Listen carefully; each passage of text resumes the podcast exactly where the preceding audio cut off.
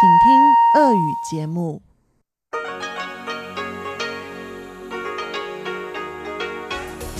В эфире Международное радио Тайваня.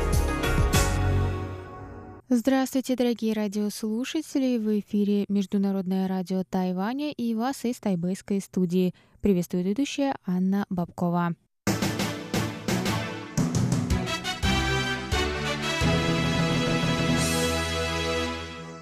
Сегодня среда, 26 июня, и мы начинаем наше ежедневное вещание с выпуска новостей сегодняшнего дня, а затем для вас в эфире, как всегда, прозвучат тематические передачи «Среды», «Китоведение. Устная история» с Владимиром Малявиным, «Новости экономики» с Андреем Солодовым – и повтор передачи прошлой недели «Звуки города» с Валерией Гемрановой и Иваном Юмином. Я вам напоминаю, что на частоте 5900 кГц мы вещаем полчаса, а на частоте 9590 кГц – один час. Оставайтесь с нами, дорогие друзья. Мы переходим к новостям.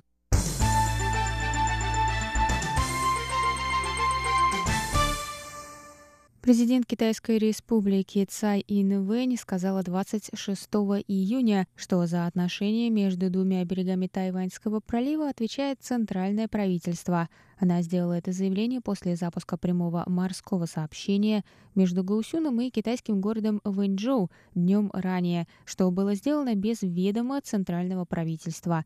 Цай подчеркнула, что подобное поведение указывает на то, что муниципальное правительство под руководством мэра от оппозиционной партии Гаминьдан не имеет достаточного понимания того, что в вопросах отношений между двумя берегами последнее слово за центральным правительством.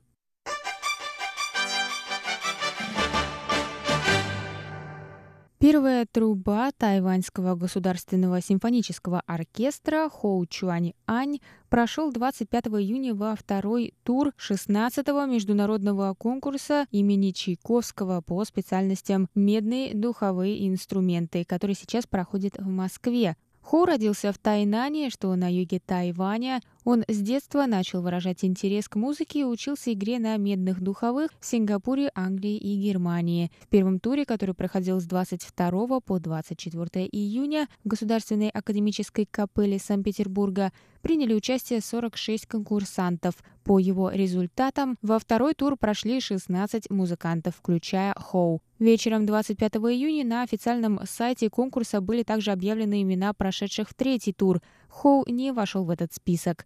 В интервью Центральному агентству новостей Тайваня Ху рассказал, что волновался перед выступлением, но не потому, что хотел победить, а потому, что боялся не показать зрителям все, на что он способен, и не доставить им удовольствие своей игрой.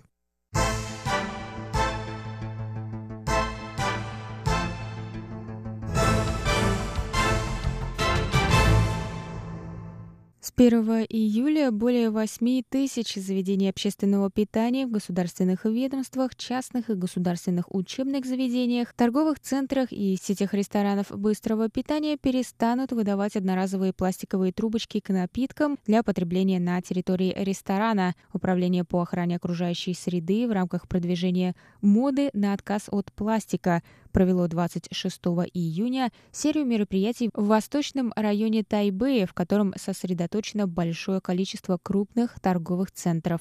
На мероприятие были приглашены активисты студенческих и общественных объединений и известные деятели индустрии развлечений Тайваня. Представители ведомства рассказали, что за год тайваньцами выбрасывается 3 миллиарда одноразовых пластиковых трубочек. Они выразили надежду, что в будущем больше тайваньцев будут осознанно относиться к окружающей среде.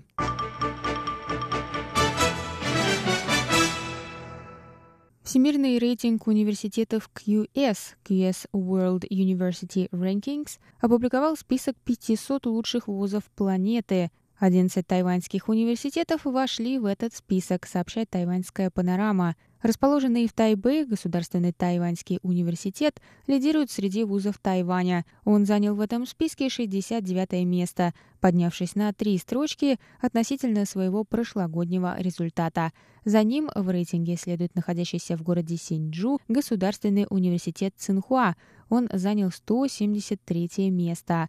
В наибольшей степени улучшили за год свои позиции Государственный университет Ченгун в Тайнане, поднявшийся на 9 позиций до 225 места, и расположенные в Тайбэе, Государственный Тайваньский научно-технологический университет и Государственный университет Янмин, которые поднялись на 6 и 5 строчек до 251 и 287 мест соответственно. В списке также фигурирует Государственный университет Дзяутун в Синджу, 227 место, Государственный Тайваньский педагогический университет в Тайбэе, 331 место, Тайбэйский медицинский университет, 379 место, Государственный университет Джуншань в Гаусюне, 410 место, и Государственный центральный университет, 427 место, и Университет Чангэн, 484 место в Тау-Юане.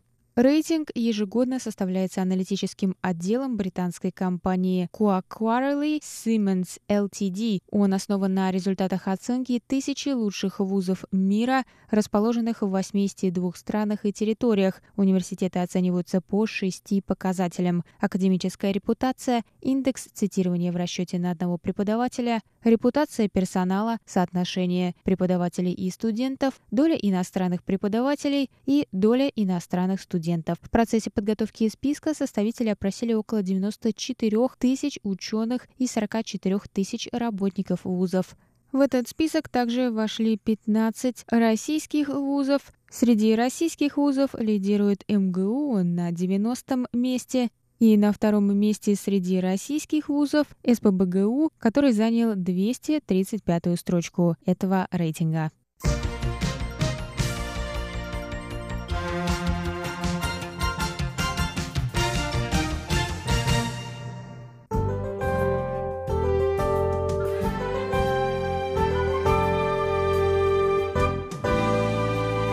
Сейчас прогноз погоды.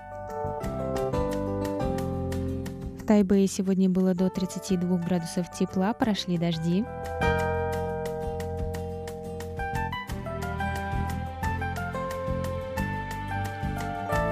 Завтра в Тайбэе до 33 градусов тепла, возможны грозы.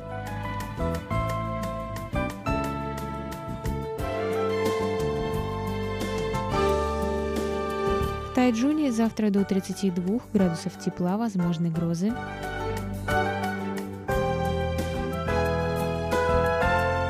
а на юге острова в городе Гаусюни до 31 градуса тепла возможны грозы.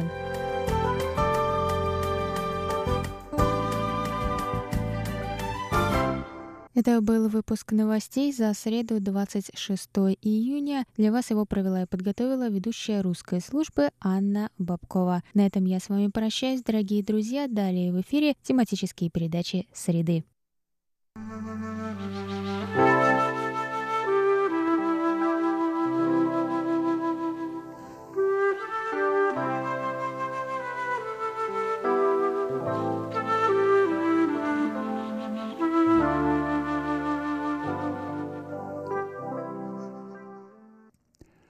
Говорит Международное радио Тайваня. Здравствуйте, дорогие радиослушатели. В эфире передача «Российское китаеведение. Устная история». Э, в этой передаче, э, дорогие слушатели, как вы, наверное, знаете, мы знакомим вас с биографией отечественных китаеведов в основном, но не только, и с их взглядами на русско-китайские отношения – их вкладом в изучение Китая и их оценку современного состояния российского китаеведения. Все это темы очень и очень актуальные, многих волнующие. Что происходит с отечественным китаеведением? Способны ли наши китаеведы э, держаться на равных следовать мировому уровню китаеведения, это с одной стороны, ну и главное – обеспечить достаточно высокий уровень взаимопонимания между Россией и Китаем и выработать устойчивую политику России в отношении Китая. Сегодняшняя передача будет посвящена профессору, академику Владимиру Степановичу Мясникову.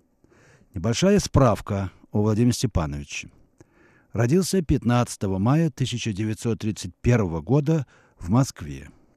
Китаевед, востоковед, историк, специалист в области российско-китайских отношений, истории внешней политики, дипломатии исторической биографии, действительный член Академии наук, доктор исторических наук, профессор, советник Российской Академии наук, член дирекции Института Востоковедения, Академии наук, заместитель академика-секретаря бюро отделения истории Академии наук, председатель редколлегии научной серии «Научное наследие», заместитель председателя Общества российско-китайской дружбы, председатель Центрального правления Российского общества историков-архивистов. Автор около 500 опубликованных научных трудов и монографий. Вот такой длинный перечень званий, регалий и достижений. Первый вопрос к Владимиру Степановичу. Как вы ощущаете себя сейчас в творческом плане? Как ваше рабочее настроение? Видите ли, отвечает Владимир Степанович, если отвлечься от окружающей нас академической обстановки... Вчера у нас одна стриптижерша выступала э, по телевидению вместе с вице-президентом Академии, требовала закрыть Академию наук. Вот. Видите, куда мы приехали? Но это не улучшает настроение ни у кого, так сказать, у нормальных людей. Вот. А так, в целом, я говорю, у меня нет никаких э, изменений в моих планах, и все, у меня есть планы, я работаю, по, как все действительно члены Академии, по индивидуальному плану. Вот, вот, выходят книжки и так далее. Вот только что вышел очередной том э, серии русско-китайские отношения. Это шестой, да? Или... Э, это, значит, э, сейчас вам скажу какой это. Это третий том 20 века. 1931-36 угу. годы. Вот это очень интересный период. Здесь уже начало японск, э, японской агрессии в Китае и так далее, и так далее. Вот этот вот период. Документы. Хороший том, все. Я только его успел вот послать сейчас китайским друзьям, там у меня оказия была, девушка одна поехала. А сам еще, ну, ну я редактор, я составитель, я все. И несколько слов э, о биографии э, академика Мясникова. Он рассказывает о себе. «Я родился в Москве. Мой папа был юристом, одним из первых советских выпускников юридического факультета МГУ. Мама закончила медицинский факультет Томского университета. Мои родители познакомились в Томске еще до революции 17 года – откуда переехала к папе в Москву и работала в Москве акушером-гинекологом. Мои родители не имели отношения к Китаю, но в Савельевском переулке на Остоженке, где прошли мое детство и юность, в те довоенные годы жило много китайцев. После войны ситуация изменилась, потому что была эвакуация. А до войны я ходил в школу мимо китайских магазинов – Прачечная там была, где сквозь окна было видно, как стояли и гладили белье китайцы.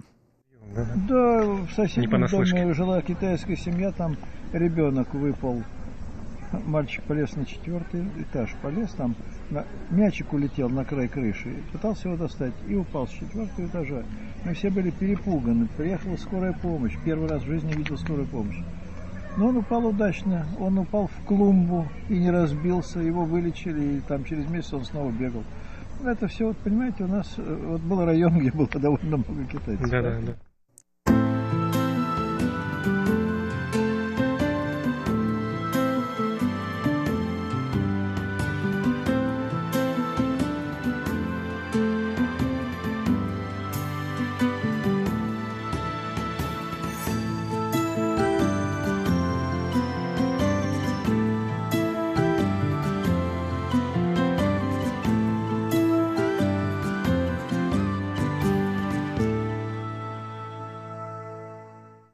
Вы слушаете передачу «Российское китаеведение. Устная история Международного радио Тайваня». В этой передаче э, известный российский китаевед Василий Степанович Мясников рассказывает о своей жизни и о своем опыте изучения Китая. Итак, академик Мясников рассказывает. «Я окончил в 1950 году с золотой медалью – среднюю школу номер 36. На мой выбор повлияла, конечно, историческая победа, одержанная в 1949 году китайским народом, провозгласившим создание Китайской Народной Республики. Какой выбор? он поступил на китайское отделение Московского института востоковедения. А кроме того, как рассказывает Владимир Степанович, там уже учились два моих старших брата. Родной Александр на уйгурском отделении и двоюродный бывший фронтовик Владимир Васильевич Попов на турецком отделении. В те времена действительно многие были вдохновлены образованием КНР. Это было событие мирового значения. Но многие откровенно признаются, что тогда мало что знали про Китай и китайцев. А что вы знали в то время о далеком Китае? Такой вопрос Владимир Степанович. Ответ. Ну, во-первых, читал какие-то книги и, конечно, знал, что такое Китай, где Китай и так далее. Ну, традиционный Китай, какие-то представления были, безусловно, об этом. Вот. А, но и у нас же было советское школьное образование. Там давали хорошо нам историю, и, и всеобщую историю, и географию. Поэтому представления были, и были представления о нашем Дальнем Востоке и так далее. Еще в школе я внимательно следил за ходом гражданской войны в Китае. Все мои поколения детей войны глубоко переживали горечь поражений, боль утрат и торжество победы в Отечественной войне. С видом знатоков, понимающих, что СССР помогает народной революции в Китае, мы говорили друг другу «Джуде – это наш Жуков». Отличительной чертой Владимира Степановича Мясникова является его внимание и благодарность, выражаемые в его работах его учителям. Среди э, китаеведов, которые в наибольшей степени повлияли на его работу, Владимир Степанович называет прежде всего академика Василия Михайловича Алексеева, э, патриарха советского китаеведения.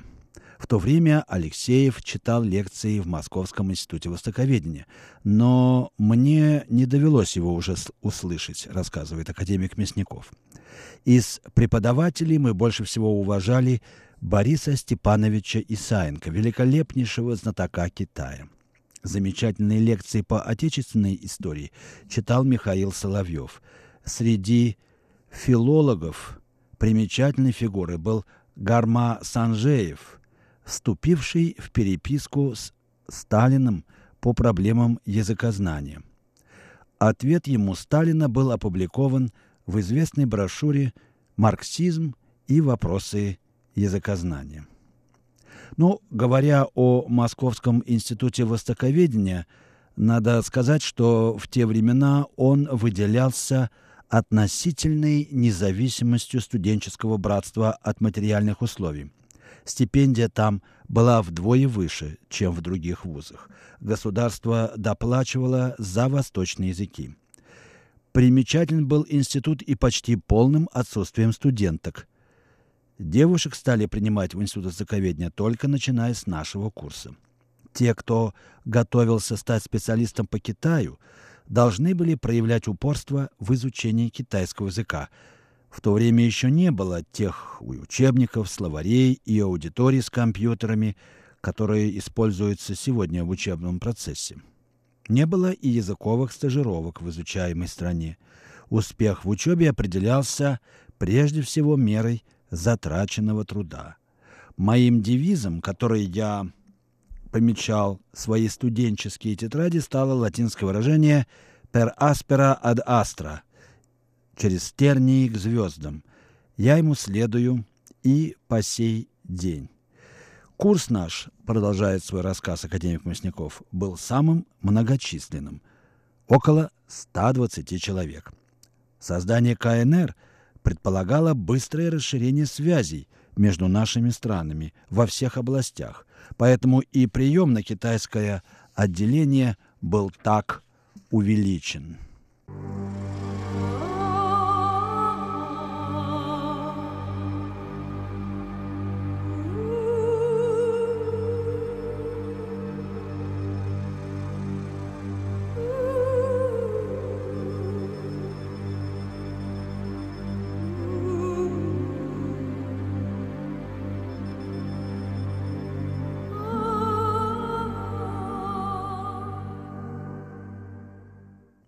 Я, Владимир Малявин, продолжаю передачу «Российское китаеведение.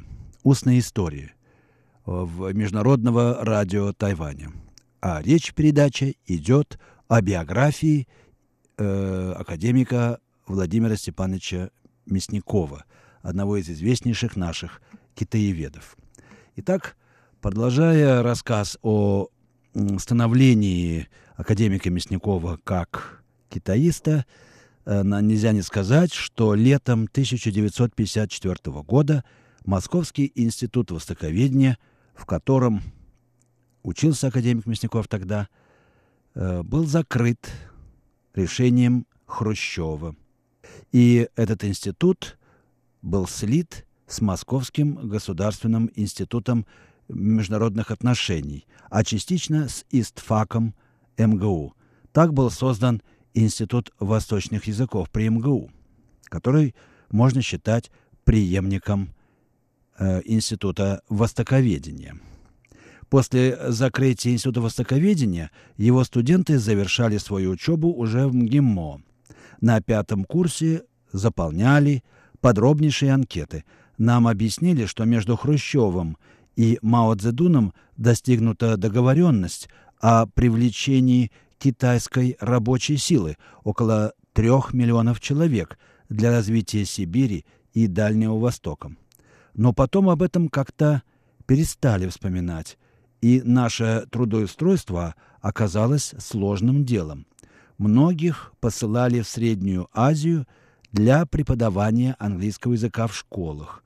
Кто-то пошел на комсомольскую работу, кто-то устроился в органы таможни и другие государственные учреждения.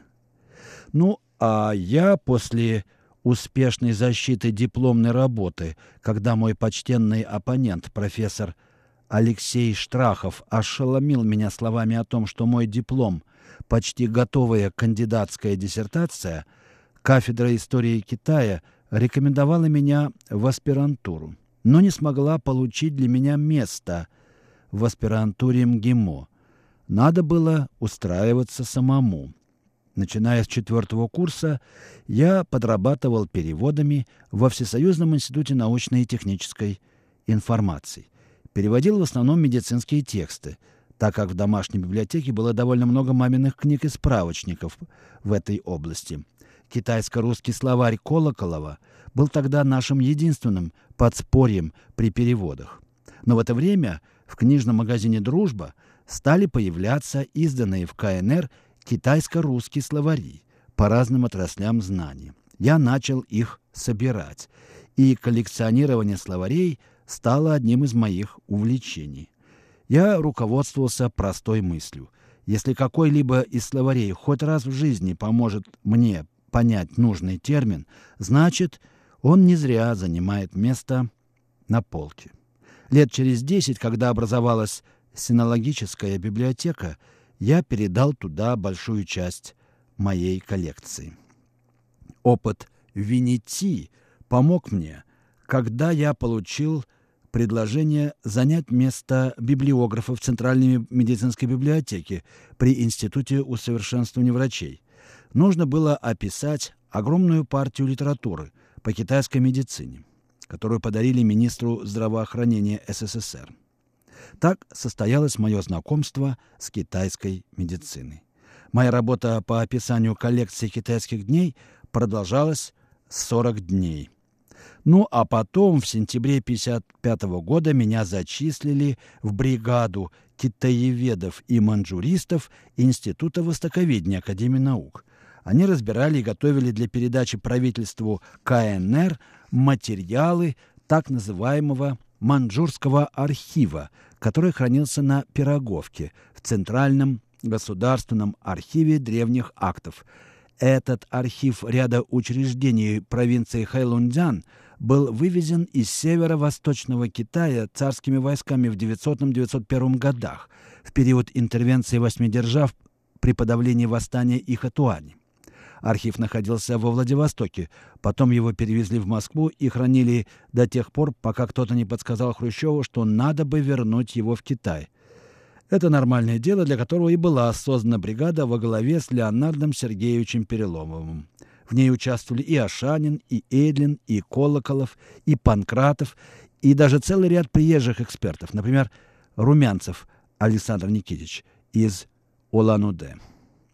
Константин Михайлович Черемисов учил меня маньчжурскому языку, так как документы были на маньчжурском и китайском языках, и мне все это было очень интересно.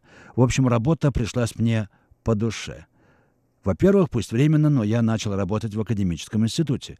Во-вторых, работа велась рука об руку с выдающимися востоковедами.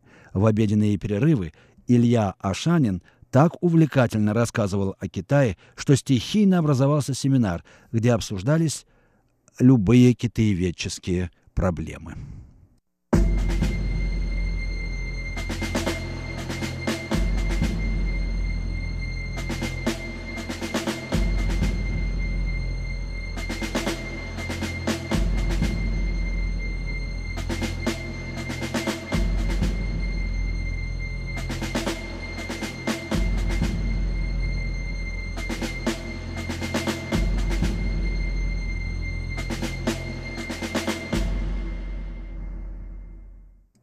Вы слушаете передачу «Российское китаеведение. Устная история» Международного радио Тайваня. В нашей передаче вы слушаете рассказ академика Владимира Мясникова о своей научной карьере и опыте изучения Китая. Только что речь шла о том, что академик Мясников в молодости разбирал так называемый маньчжурский архив, привезенный в Москву из северо-восточного Китая еще в начале 20 столетия. Э, эта работа э, закончилась весной 1956 года, а дело создания института э, китаеведения затягивалось. И академик Мясников, будущий академик, оказался временно безработным. Но, как он рассказывает, китаеведческое братство не оставило меня без средств к существованию. В китайскую редакцию Международного отдела Всесоюзного радио пришло несколько десятков тысяч писем на китайском языке. Мне предложили заняться переводами этих писем на договорной основе. Я переводил письма и продолжал брать переводы в Институте научной информации. Но еженедельно приходил к зав. отделам Китая Института Востоковедения Алексею Перевертайло и задавал ему один и тот же вопрос. Когда же откроют Институт китаеведения? И этот замечательный человек отвечал мне очень доброжелательно. «Зайдите через недельку». Так продолжалось восемь месяцев. Вот какая была, выпала мне работа, о ней в следующий раз.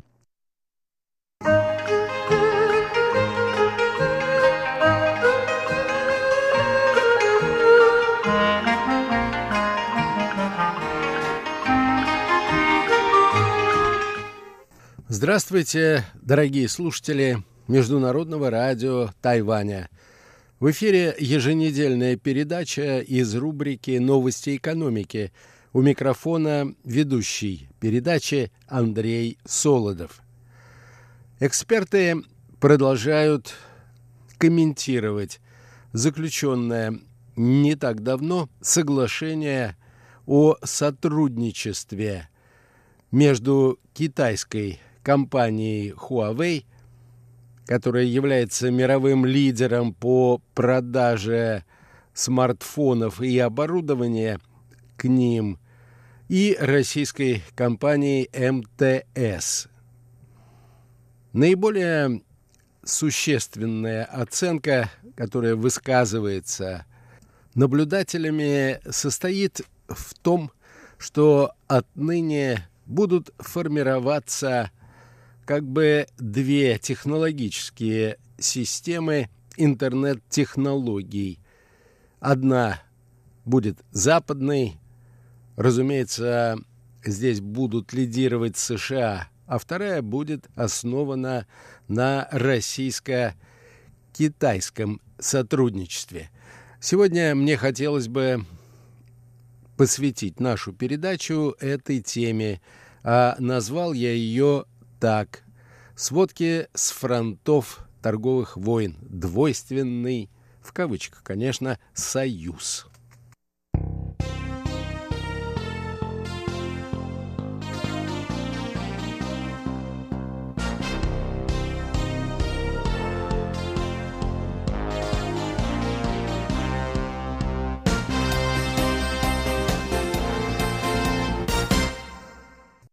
Как отмечают аналитики, раньше Соединенные Штаты с пренебрежением смотрели на российский и китайский интернет. Отставая в технологическом плане, эти страны подражали Западу, однако не были в состоянии по-настоящему конкурировать с Кремниевой долиной. Многие комментаторы объясняют это наличием цензуры и вмешательством государства. Успехи китайских технологических гигантов положили конец этой ситуации.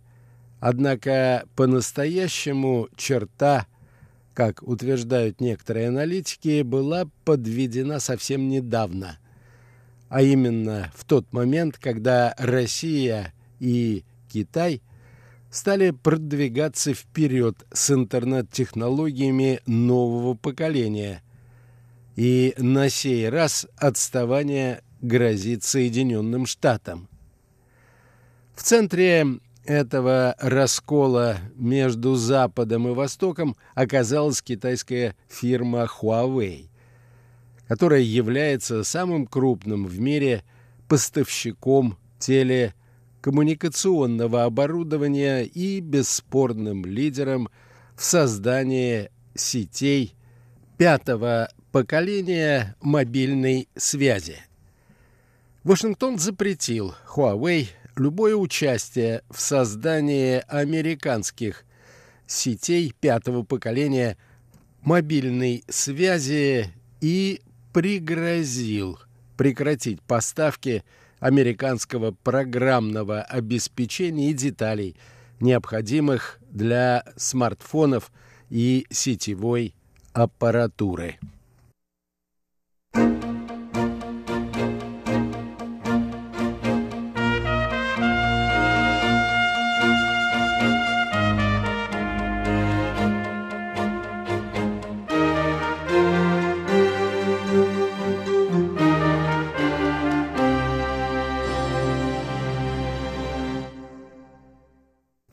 Соединенные Штаты также призывают союзников ограничить или запретить использование аппаратуры Huawei в своих сетях, предупреждая о том, что Пекин может использовать создаваемую инфраструктуру данных для шпионажа. Huawei неоднократно выступала с опровержениями того, что что ее продукция представляет угрозу национальной безопасности. Некоторые американские города уже начали применять технологии интернета пятого поколения. Однако аналитики предупреждают, что из-за запрета на участие Huawei в этой работе внедрение их по всей стране может замедлиться – а поэтому Соединенным Штатам грозит отставание от Китая. Теперь вперед может вырваться и Россия, которую обычно не относят к лидерам в сфере высоких технологий. За пределами США вопрос о том, покупать или нет у Huawei – все чаще становится безошибочным показателем политических пристрастий. А это грозит дроблением глобального интернета на отдельные сферы и ускоряет кончину открытой всемирной паутины в том виде, в каком мы ее знаем. Те, кто решил избегать сотрудничества с Huawei, также рискуют отстать поскольку мир движется вперед к новому этапу интернета и технологий связи. Huawei не так давно подписала соглашение с крупнейшим в России оператором связи компанией МТС о развитии технологий интернета пятого поколения и о запуске в будущем году в России сети пятого поколения. Произошло это в момент, когда Китай утвердил первую партию лицензий для коммерческого использования интернета пятого поколения, открыв, как заявили государственные китайские средства массовой информации, новую эпоху в телекоммуникационной отрасли. В этой работе будет активно участвовать и Huawei. Эта фирма уже подписала более 45 коммерческих контрактов в 30 странах мира. Но этих стран могло быть и больше. Финская Nokia, к примеру, за последние два месяца заключила 12 новых контрактов по линии интернета пятого поколения, а Huawei только три. И это несмотря на то, что многие в этой отрасли считают китайскую фирму мировым лидером в этих наиболее современных технологиях, который способен успешно конкурировать с соперниками по ценовым параметрам. Huawei, фирма, которая базируется в Шэньчжэне, оказалась на переднем крае усиливающейся торговой войны между Соединенными Штатами и Китаем. В соответствии с американскими обвинениями в Канаде была задержана наиболее высокопоставленная руководительница, топ-менеджер Huawei. Эту фирму не пускают на рынок США, а Вашингтон все сильнее давит на союзников, требуя от них активных действий против этой китайской компании.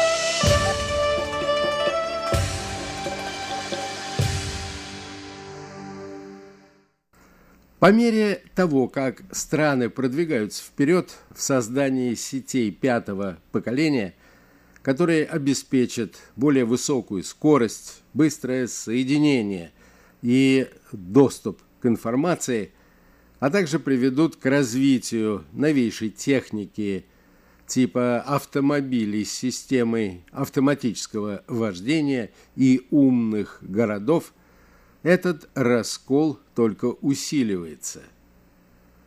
С одной стороны стоят союзники Пекина, у которых нет проблем с Huawei. И последний показательный пример этого – Россия. С другой же стороны Вашингтон и его ближайшие союзники, которые решили не пускать эту китайскую компанию – Однако между ними остается целая группа стран, большинство из которых традиционно ближе к США, чем к Китаю.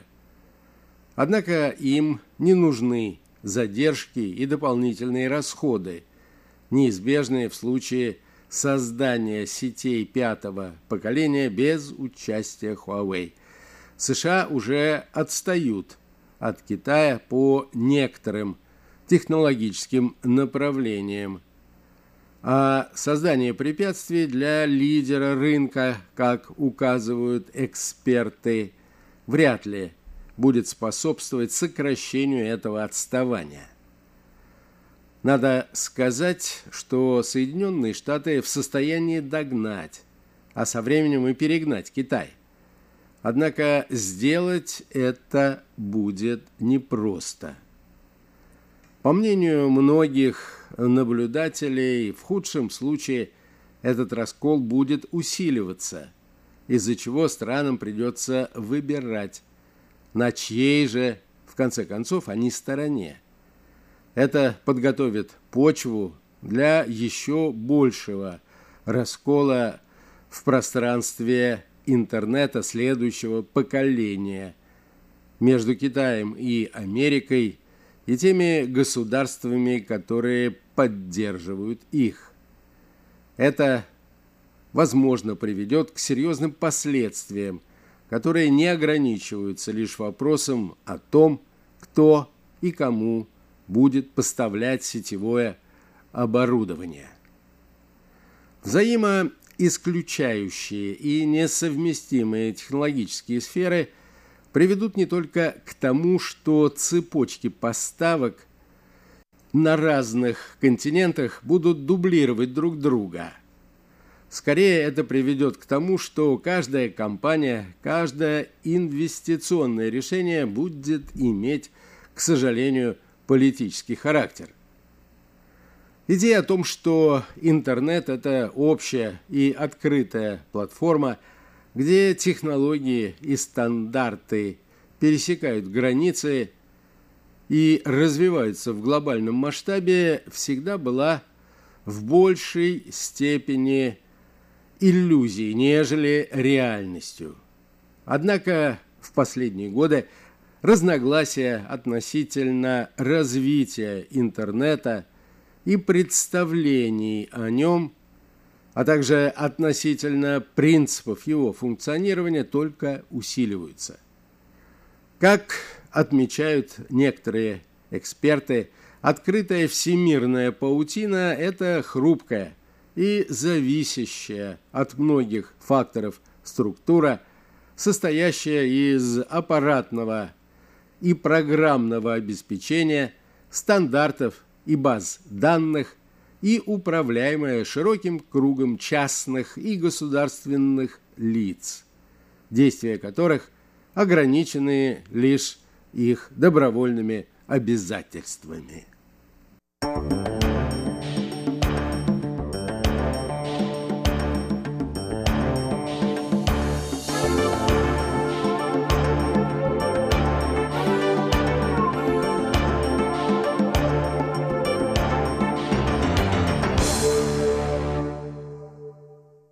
На этом, дорогие друзья, позвольте мне завершить нашу очередную передачу из рубрики «Новости экономики». Сегодня речь шла о проблемах развития глобального интернета. Передачу, как обычно, подготовил и провел Андрей Солодов. Всего вам доброго, дорогие радиослушатели, будьте здоровы и до новых встреч на наших волнах.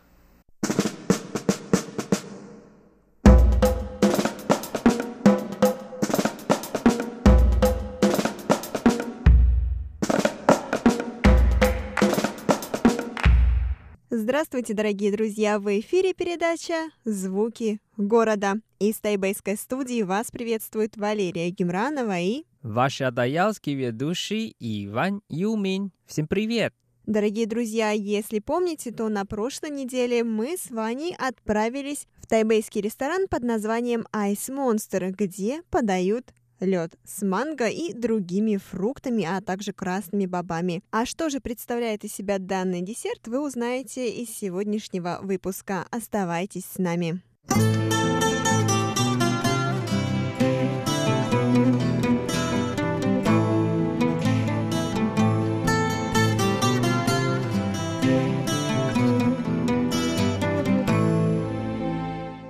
Выглядит очень вкусно, Лера, у тебя. Я бы сказала, Ваню, что это выглядит освежающе, но зато я должна признать, что у тебя-то выглядит намного аппетитнее, потому что у тебя прям кусочки манго, Ваня, прям кусочки манго. Я вот начинаю уже облизываться от того, насколько это аппетитно выглядит. Да, я не очень очень заботливые тоже. Они отдельно поставили манго в отдельном стакане и такой ароматный, правда, уже сразу чувствую, что рай. Ну что, давай пробовать? Да, попробуем. М-м, как вкусно, Ваня. У меня все, все запах манго. Как вкусно. Очень вкусно. Обалдеть, я чувствую лайм во рту. Это настолько вкусно, это действительно освежающе. То есть нет приторной сладости, которая бывает зачастую вот а, у обычного мороженого. Боже мой, это невероятно вкусно, Вань. И у меня манго тоже очень свежий. Я так просто один кусочек ел. Я уже чувствую, что я стал деревом манго. М-м, ой, просто, просто не могу перестать. Попробуй мое, Вань, попробуй, тебе понравится. Сейчас. А ты тоже давай попробуем. М-м. То есть у тебя вот этот зеленый, это на самом деле тоже манго, но Не желтый, то есть это зеленый манго. да, зеленый манго, еще у тебя белый вот это мороженое, Сорбет. это лимон. Да, да, да, да, да, это лимон. Вы не думайте, что мы тут сидим и заедаемся вот этими кубиками льда, которые можно, вот вы достали из холодильника, положили их в тарелку и залили сверху джемом. Нет, мы здесь едим особенный лед. Вот, допустим, в Ванином случае он просто напоминает мне вату. То есть такая сладкая вата с манго, он тает во рту. И то есть ты не чувствуешь, что это лед, ты чувствуешь, что это приятная на вкус очень холодная масса, вот, которая у тебя тает во рту, но ты не думаешь, что это лед. У меня все-таки больше похоже на кусочки льда, но опять-таки это очень приятный лед. Поэтому я считаю, что каждый живущий на Тайване, Ваня, это особенно камень в твой огород, должен сюда прийти хотя бы раз в жизни и попробовать. Да, как ты правильно сказала, что это вата. Потому что на китайском языке мы тоже называем это менхуапинг. Вот поэтому вата похож. А я бы сказал, что это снег из манго. А, обожаю. Ванюш, давай немного расскажем о ценах. Сколько эм, стоит твое мороженое? Мое мороженое стоит 250. Тайваньский долларов, то есть где-то 500 рублей. Да, но надо сказать, что это не обычное мороженое на палочке или как стаканчик, рожок, нет. Это такая большая тарелка, и в ней насыпана гора льда. Сверху там еще полито соком из манго, плюс нарезаны еще кусочки свежего манго, плюс здесь кусочек сорбета, плюс здесь еще есть что-то похожее на пудинг. Правильно, Вань? Да, но это сделано из молока. Поэтому, Вань, как ты считаешь, м, справедлива ли цена 250 за вот такой десерт? Ну, конечно, для меня лично дороговато, но когда кушаю, уже чувствую, что ну стоит.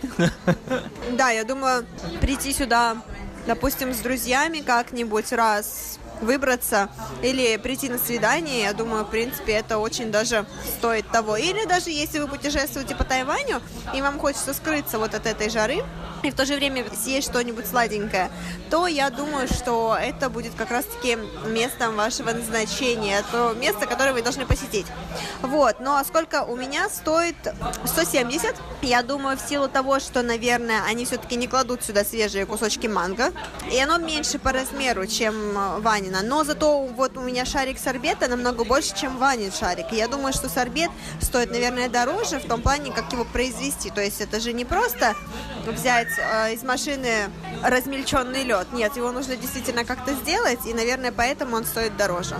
Да, я тоже правда заметил, что здесь столько иностранцев, и, скорее всего, из Японии они рядом с нами уже два стола, это все сели с японцами. Мне кажется, для них это уже достопримечательности. Я, правда, раньше не знал об этом. И оказалось, что здесь, правда, очень вкуснее, качественнее, и пространство очень уютное, здесь очень яркие, и официанты тоже очень симпатичнее, очень вежливые, добрые. Сразу понравится. А самое главное, они разговаривают на японском языке, Ваня. И на английском. Ванюш, а как часто ты ешь фруктовый лед? Или лед с бобами? Ну, скорее всего, конечно, только летом, потому что ты же знаешь, что летом в Тайване просто жара. Ванюш, а у меня еще вопрос. Откуда вообще началось, пошла вот эта традиция есть лед? То есть, как ты знаешь, у нас в России льда, ну, он, наверное, включается только когда он на палочке, он называется фруктовый лед. Вот. А в основном у нас все сливочное мороженое. А, сливочное, шоколадное, то есть это совершенно другой продукт. Откуда вот пошла традиция есть обычный лед? Скажи, пожалуйста. То, что я знаю, что в Древнем Китае, когда лед появился уже как десерт, это в династии Шан.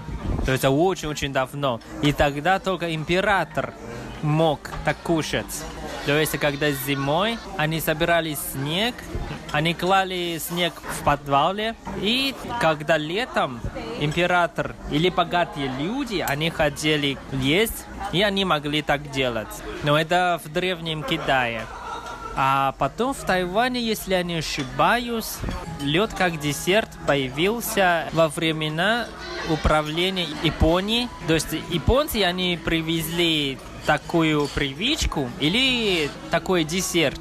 Они клали сахар в воду и потом поставили в холодильнике, когда замерзли, и они вытащат вот эти лед и кушать. Это как десерт. И очень интересно, что на север Тайваня только сахар с водой, а на юге Тайваня там кроме сахара с водой еще они добавляли банановое масло или сразу банан. То есть слаще, чем на севере.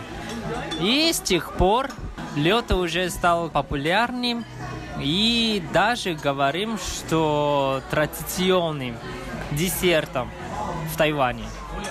То есть, Ваня, я тебя правильно понимаю, что вот сейчас мы с тобой, по сути, едим еду императоров? Ну, можешь так думать, что ты императрица.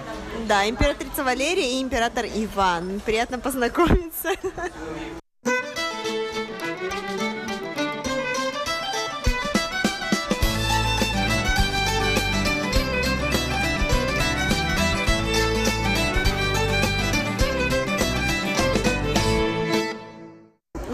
Мы уже с тобой разговаривали, да, о сочетаниях, о том, что здесь бывают фрукты, бывают бобы. А скажи, пожалуйста, вот на твоей памяти самое странное сочетание льда с чем ты когда-либо ел? То есть бобы для тебя это очень стандартно, а вот такое сочетание, о котором ты никогда даже подумать не мог, и вот тебе когда-то повезло или пришлось попробовать такой лед или такой десерт? Хороший вопрос, потому что для меня, в принципе, все можно и все вкусно. Только один раз я ел лед с арахисовым порошком. Это очень необычный опыт и очень необычный вкус, зато вкусно.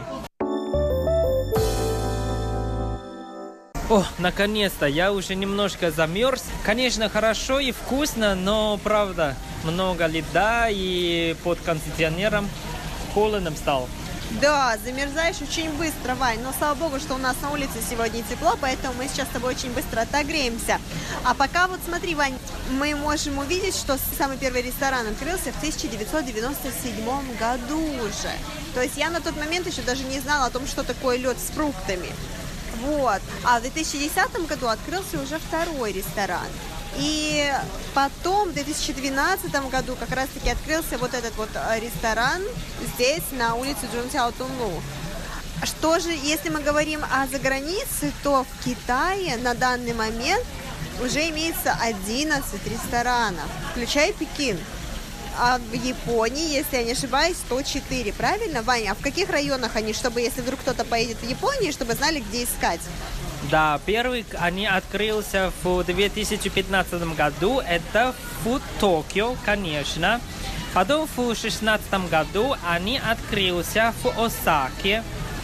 Дальше в 2017 году он открылся в городе Нагоя. И совсем недавно, то есть в прошлом году, в 2018 году, они открыли четвертый магазин в Окинава. Вань, а еще смотри, в 2019 году. То есть в этом, в этом году. В этом году лед от Ice Monster начнут продавать на Гавайях.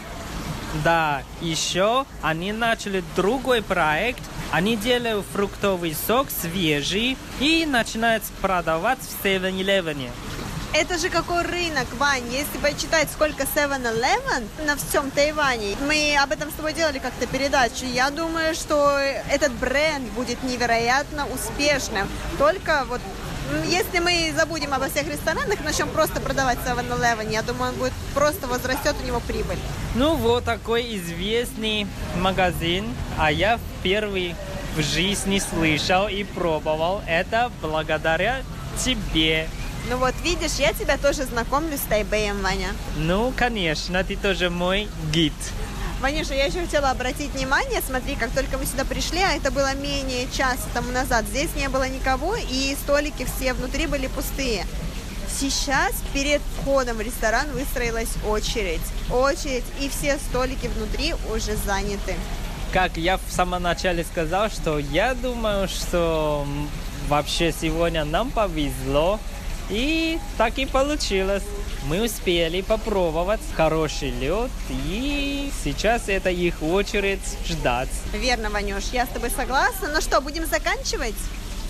Да, я просто обожаю это место. Наверное, надо уже делать какой-то план каждый месяц, хотя бы приходить один раз и попробовать разные вкусные лед с фруктами.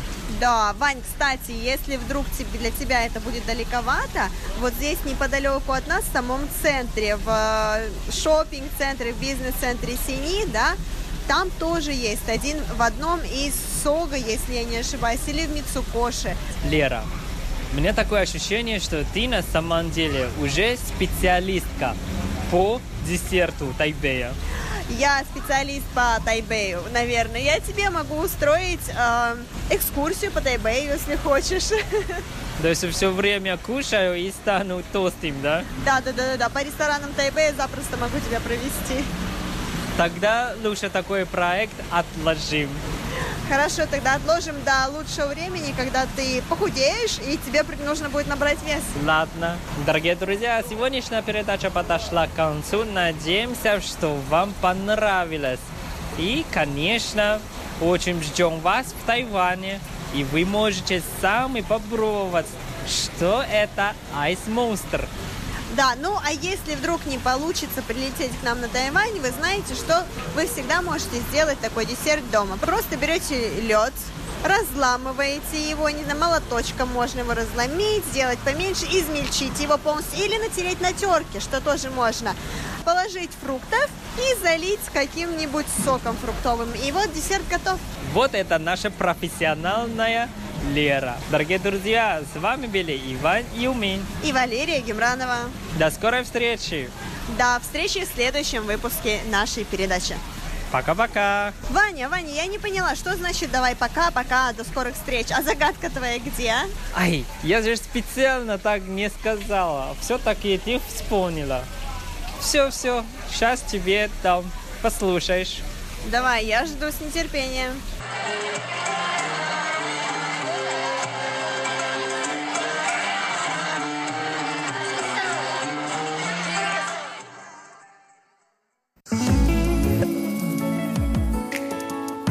Bye.